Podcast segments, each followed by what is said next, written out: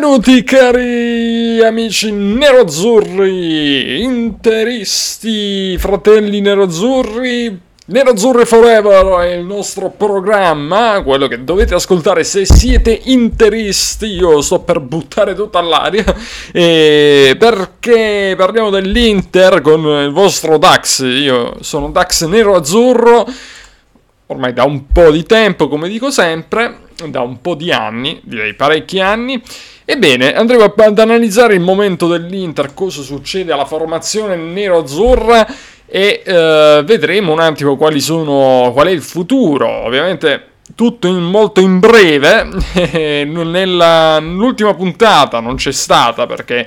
Eh, diciamo che avevo un attimo, volevo riprendermi dalla, dalla partita contro il Real Madrid che non è andata benissimo, anche se poi l'Inter costruisce, costruisce e poi finiamo sempre, come al solito, uh, in, in, una, in, in un cul-de-sac, come si dice, e non portiamo a casa mai il risultato. Va bene, allora cari ragazzi ascoltatori nerazzurri, eh, ragazzi e non, parliamo dell'ultima partita dell'Inter, quella con, con eh, il, l'Atalanta, sempre una partita molto ostica. E poi se devo dirvi la verità io questa rivalità con l'Atalanta la sento abbastanza. Infatti, tanto è vero che a me come squadre non stanno simpatiche né la Juventus né il Milan, ma neanche l'Atalanta. Ora, eh, detto questo, riconoscendo la, la, forza comunque dell'Atalanta, la partita che c'è stata con, con la Dea in casa eh, dell'Atalanta, appunto, è stata una partita sicuramente, almeno per il primo tempo, non entusiasmante, molto tattica, molto bloccata come partita, e un Inter che secondo me doveva comunque cercare di alzare un attimino il ritmo, un ritmo un po' troppo basso abbiamo avuto e questo è, era già un, un po' un problema, ecco. Poi nel secondo tempo abbiamo fatto di più, siamo riusciti a trovare anche il gol e poi dopodiché ovviamente non andiamo a chiudere le partite ci giochiamo la palla, ce la giochiamo, ce la rigiochiamo eh, a centrocampo ci passiamo il pallone come, come ho detto la, nell'ultima, nell'ultima puntata e alla fine lasciando in stand by le partite, lasciandole lì in bilico, finisce che poi a un certo punto ci stavamo chiudendo un pochino troppo per cercare di preservare il risultato e siamo andati a prendere un gol nelle solite dormite difensive e forse magari in questo caso anche nel, nell'1-1 contro l'Atalanta forse poteva farci qualcosa in più uh, Andanovic lì in porta. Quindi una partita molto tattica uh, secondo me l'Inter meritava qualcosa in più, probabilmente. Poteva, poteva vincerla, ma poteva vincere anche, anche l'Atalanta, perché a un certo punto, poi verso la fine, comunque ha attaccato l'Atalanta. Quindi è una partita complicata sicuramente, ma eh, io dico che comunque l'Inter, perché non, non era un Atalanta irresistibile, l'Inter doveva osare di più. Detto questo, andiamo anche ad analizzare quelle che sono, come al solito, le statistiche e notiamo anche in questo caso che l'Inter in realtà attacca, eh, trova la porta, ma non la trova probabilmente nel modo giusto. Questo perché? Perché abbiamo fatto ancora una volta noi 10 tiri totali, loro 9 tiri e di tiri in porta, loro 2 nello specchio della porta e noi 3. Solamente con la differenza che nei due tiri in porta loro ci hanno trovato il gol, eh, un gol, noi ne abbiamo trovato uno. Però, eh, voglio dire, in quei 10 tiri l'Inter doveva cercare di fare qualcosa in più. Stessa cosa per carità per l'Atalanta, 9 tiri devi cercare di cioè, trovarlo di più lo specchio della porta. Però l'Inter, se è una squadra che vuole andare a uh, puntare per lo scudetto, devi, devi, per forza trovarla alla porta, devi per forza trovare il gol, devi andare ad azzannare la, la, la partita, devi cercare di trovare la vittoria. E in realtà si finisce sempre che poi ci facciamo recuperare o siamo noi a dover recuperare e quindi a prendere gol perché continuiamo a prendere gol e questa è una cosa preoccupante la difesa ha dei cali abbastanza importanti.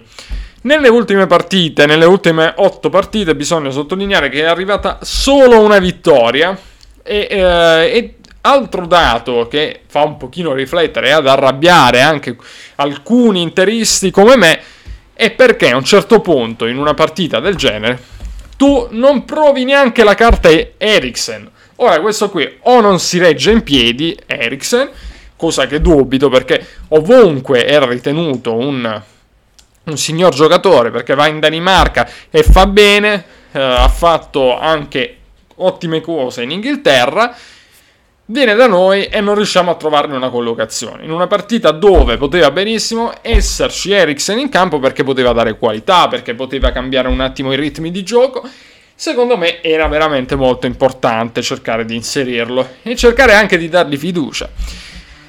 Insomma, questo non è avvenuto e tra, tra le altre cose probabilmente avrà sbagliato anche un po' i cambi eh, Conte perché dobbiamo dire che poi toglie Lautaro Martinez e Sanchez, due punte vere, due che sanno stare in attacco per metterci Peresic, una seconda punta adattata e metterci Lukaku, che non è che sta tantissimo in forma, anche se comunque quando è entrato si è visto un po' il gioco cambiato a livello di, di gioco perché andavi a, a, a, passare il pallone a Lukaku, lui se lo prendeva e faceva salire la squadra e smistava i palloni ed è una cosa importantissima per il gioco di squadra.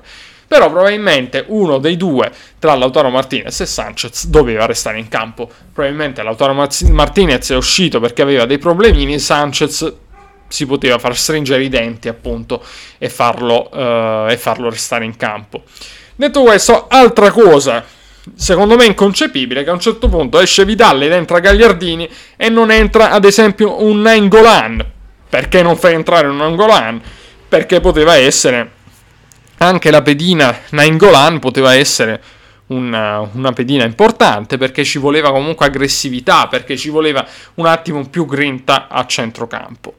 Ci sono vari punti interrogativi quindi contro Conte e ci si interroga a questo punto eh, ci si interroga quale possa essere il futuro di Antonio Conte, perché indubbiamente l'Inter sta avendo dei problemi in difesa, sta avendo dei problemi in attacco perché tante volte non riesce a chiudere la partita.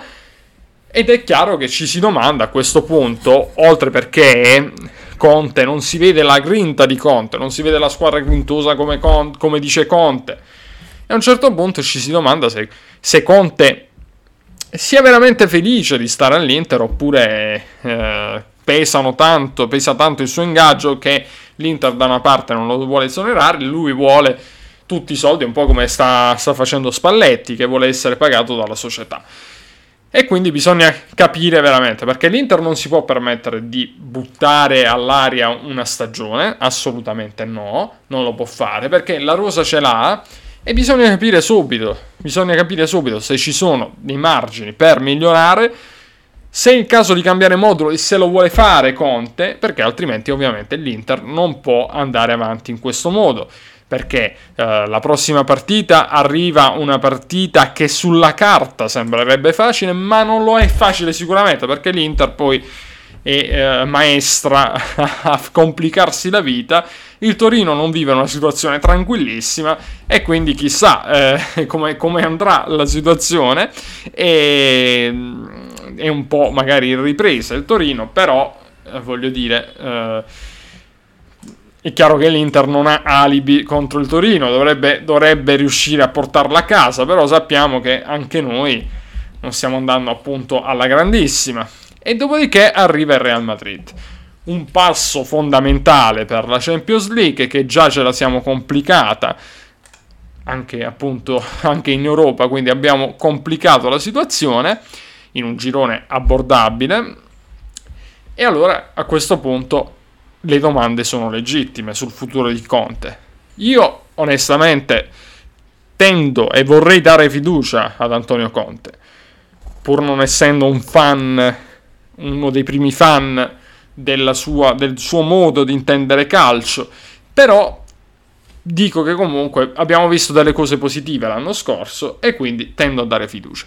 Però chiaramente se tra, nelle prossime due partite dovesse continuare questo trend che fino a qualche giornata fa aveva anche delle scusanti, aveva anche degli alibi, ora per quanto mi riguarda non, non ha più alibi per quanto riguarda anche tanti interisti, perché comunque si sta alzando la quota di interisti che chiedono l'esonero di Conte. Io non chiedo questo, però chiedo sicuramente un'inversione di rotta, altrimenti mi pare ovvio che eh, bisognerà pensare per il bene dell'Inter e nel caso valutare anche un, un'altra, uh, un'altra strada. E questo è tutto, che per me non dovrebbe essere quella di andare a trovare gente che arriva sempre dalla Juventus, per esempio, ma vorrei qualcuno che riuscisse a costruire una, una strada nostra oppure che abbia il DNA nero-azzurro dentro. Questo è un po' tutto il mio pensiero perché secondo me quelli che arrivano dalla, dalla vecchia signora, dai, dai gobbi, chiamiamoli così, per me non hanno non, non fanno grandi cose all'Inter è meglio evitare perché un conto è vincere alla Juve e un conto è vincere all'Inter. Sono due mondi assolutamente diversi.